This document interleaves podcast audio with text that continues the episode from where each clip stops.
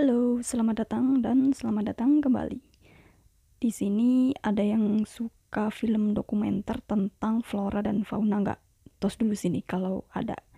Aku dari kecil itu suka banget nonton film dokumenternya National Geographic di televisi. Tapi ya gitu deh, nontonnya tuh nggak lengkap karena nggak bisa milih sendiri kan mau nonton yang mana. Terus beberapa waktu terakhir ini begitu tahu Netflix nayangin secara gratis film-film dokumenter tentang alam beserta flora dan fauna di dalamnya dan ini tersedia di channel YouTube-nya, kesempatan ini nggak aku sia-siain. Totalnya ada 8 film dokumenter seri Our Planet. Pertama tentang Our Planet itu sendiri. Isinya potongan-potongan tayangan berbagai makhluk hidup yang menghuni permukaan bumi mulai dari kutub bumi, hutan, hutan subtropis, hutan hujan tropis, padang rumput, perairan tawar, samudra, sampai laut dalam. Episode Our Planet ini jadi semacam gambaran secara garis besar tentang tujuh film selanjutnya. Tapi ada juga potongan video yang nggak ada di versi tujuh film lengkap itu. Contohnya waktu satu spesies burung itu membantu temannya untuk menarik perhatian burung betina sama ketika ada flamingo kecil tertinggal rombongan karena kakinya penuh dengan gumpalan lumpur itu gak ada di tujuh film selanjutnya. Nah dua adegan ini tuh nuansanya kayak bertolak belakang gitu. Satunya lucu yang burung jantan menarik perhatian betina itu yang satunya lagi sedih yang si flamingo kecil tertinggal itu terus habis itu film keduanya itu judulnya Frozen Worlds nah yang kedua ini membahas tentang kutub selatan dan kutub utara bumi beserta makhluk hidup makhluk hidup penghuninya di episode ini dijelasin betapa pentingnya es yang berada di dua kutub bumi itu bagi berbagai spesies yang tinggal di sana. Gak hanya itu, es-es di Antartika dan Arktik ini juga berperan dalam kehidupan manusia e, secara umum.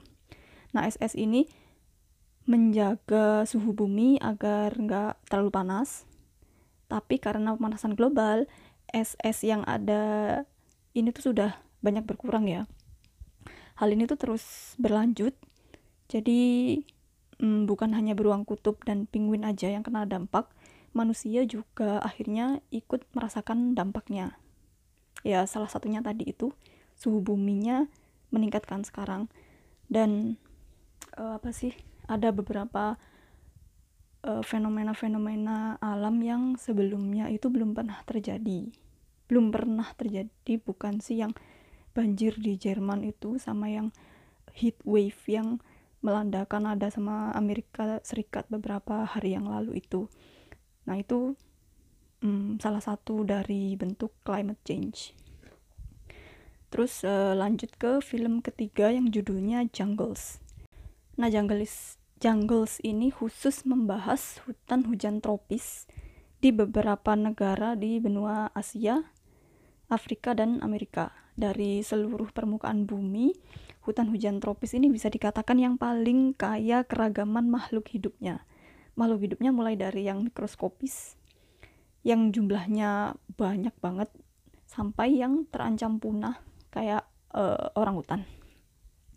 Nah di episode ketiga ini tuh ditayangi juga seberapa banyak luasan hutan hujan tropis yang udah berkurang buat dijadikan perkebunan monokultur kelapa sawit buat memenuhi kebutuhan manusia. Terus alih lahan dari hutan belantara menjadi pertanian monokultur ini uh, tentu saja berpengaruh ya ke keanekaragaman flora dan fauna yang ada di dalamnya. Jadi kayak kuantitasnya itu menurun. Terus lanjut ke film keempat yang judulnya Coastal Seas. Nah, menurut aku yang film keempat ini tuh yang paling menarik karena isinya banyak mengulas tentang terumbu karang dan eh, ikan-ikan yang warna-warni dan cantik-cantik itu. Nah, dari dulu tuh aku emang suka banget sama laut kan. Jadi uh, apa namanya buat ini melengkapi nonton episode 4 ini aku juga nonton dokumenter Netflix lainnya yang judulnya itu Chasing Coral. nah dua-duanya ini gratis. Jadi filmnya itu khusus membahas terumbu karang yang chasing corals itu. Terus membahas fungsi terumbu karang juga. Membahas kerusakan yang udah terjadi sejauh ini dan gimana cara para ilmuwan meneliti sekaligus membuat film dokumenter. Kayak nampilin uh, gimana mereka cara naruh kamera di dalam laut terus gimana cara mereka uh, mengedit filmnya sampai jadi apa ya layak untuk ditonton kayak gitu-gitu. Nonton film Chasing Corals ini aku nangis waktu dikasih lihat terumbu karang yang dulunya tuh warna-warni terus berubah jadi putih gitu atau bahasa ilmiahnya tuh bleaching. Nah, lagi-lagi proses bleaching ini tuh terjadi karena pemanasan global. Karena terumbu karang nggak bisa hidup di perairan yang menghangat uh, menghangatnya tuh cu cuma 1 sampai 2 derajat Celcius aja tuh terumbu karang ini udah memutih gitu, udah udah bleaching. Nah, kalau bleaching dan kelihatannya dia tuh memutih itu terumbu karangnya mati. Terus lanjut ke film yang kelima dari seri Our Planet. Itu judulnya From Desert From Wait ini pronunciasinya gimana ya? From Desert to Grassland. Jadi isinya membahas makhluk hidup di gurun sama padang rumput. Nah, gurun-gurun yang ada di bumi ini kan udah terbentuk dari jutaan tahun yang lalu ya. Nah, itu sama kayak SS yang ada di kutub. SS yang ada di kutub ini juga terbentuknya udah dari jutaan tahun yang lalu. Terus umurnya manusia eh umurnya si gurun-gurun dan SS ini kan lebih tua dari manusia ya. Jadi diharapkan manusia tuh bisa menjaga kelestarian alam ini biar nggak rusak karena ya proses terbentuknya kan lama kan. Kalau kalau rusak ya proses pemulihannya kan juga lama dan pasti akan berdampak ke kehidupan manusia gitu. Lanjut ke film keenam yang judulnya High Seas, khusus membahas lautan dan laut dalam. Nah, beberapa spesies paus itu dibahas di episode ini kayak paus biru, paus bungkuk, sama paus pembunuh. Nah, paus-paus ini masuk ke kategori langka karena perkembangbiakannya itu lambat. Terus juga makanannya nggak semelimpah sebelumnya gitu. Karena ya lagi-lagi pemanasan global ya. Ambil contoh kayak paus bungkuk. Paus ini tuh walaupun ukurannya sangat luar biasa besar gede banget tapi makanannya itu ikan-ikan dan udang-udang kecil. Nah makhluk-makhluk kecil ini kan e, kalau lingkungan hidupnya nggak lagi mendukung kayak misal suhu air suhu, suhu air lautnya naik ya nggak bisa hidup optimal gitu. Jadi hmm, apa namanya mempengaruhi si paus bungkuk itu tadi. Terus hmm, di lautan yang dalam itu keadaannya lebih gelap dan lebih sunyi. Nah di laut dalam ini tuh makhluk-makhluk hidup yang ada itu bentuknya ajaib dan cenderung menyeramkan.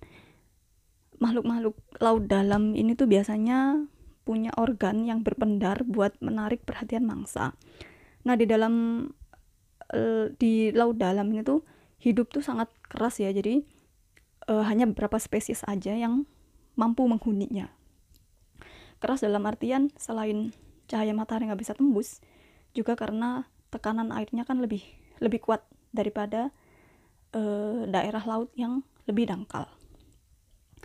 Nah terus uh, film ketujuh judulnya Fresh Water. Fresh Water, air segar kalau literally diterjemahkan ya. Nah di episode eh di film ketujuh yang Freshwater ini itu nggak cuma membahas air tawar aja tapi juga kehidupan flora fauna yang bergantung ke air tawar itu.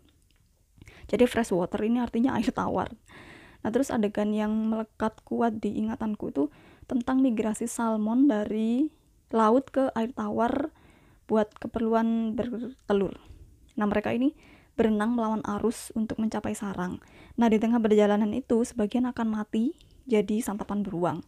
Ya, ini kayak uh, adegan yang sering ditampilkan oleh National Geographic juga di mana yang beruang itu biasanya nunggu salmon-salmon yang loncat itu kayak gitu nah terus selain itu juga dibahas uh, air tawar yang tenang tanpa aliran apa pun.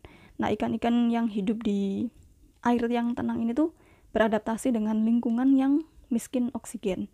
Jadi ada satu spesies ikan air tawar yang membuat gelembung-gelembung udara itu buat memikat betinanya.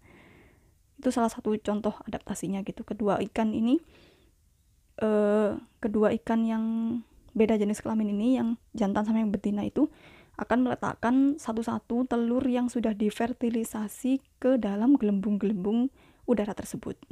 Lucu banget nggak?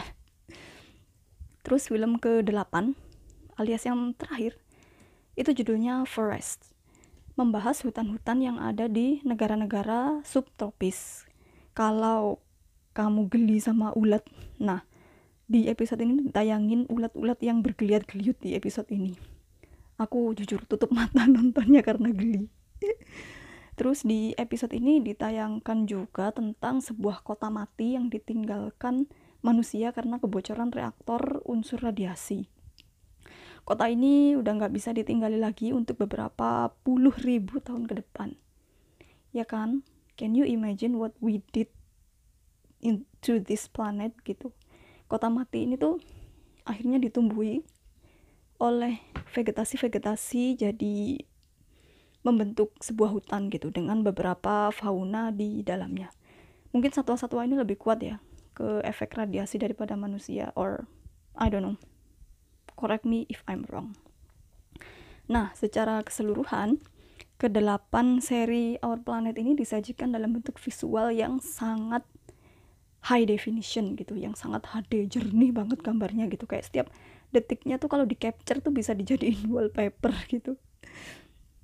Terus suara naratornya jernih dan nggak tumpang tindih sama back sound artikulasinya jelas jadi bisa dimengerti sama penonton yang bukan native speaker bahasa Inggris. Aku kan bukan native speaker bahasa Inggris ya jadi apa namanya artikulasi naratornya ini benar-benar masih bisa aku mengerti gitu respect banget buat Sir David Attenborough as the narrator for Our Planet series. Nah itu bacanya David Attenborough. Itu gimana ya? Secara tepatnya. Pokoknya tulisannya Attenborough gitu. Uh, subtitle bahasa Indonesia ada juga. Bisa dinyalain CC-nya terus background yang dipakai itu juga sangat menunjang emosi yang ditampilkan di dalam video. Entah itu buat tingkah satwa-satwa yang lucu untuk adegan makan dan dimakan yang menegangkan dan juga untuk tayangan pilu perubahan alam menjadi lebih buruk akibat ulah manusia itu semua backsoundnya itu sesuai mendukung gitu jadi lebih yang nonton tuh lebih menghayati gitu nah hal-hal yang aku omongin tadi tuh tentu aja cuma secuil dari keseluruhan setiap episode. Jadi silakan meluangkan waktu untuk nonton seri Our Planet dan mari melakukan tindakan sekecil apa pun yang dapat menyelamatkan kelestarian planet tercinta ini karena bumi cuma satu. Oke, hari ini cukup sekian. Terima kasih sudah mendengarkan. Bye bye.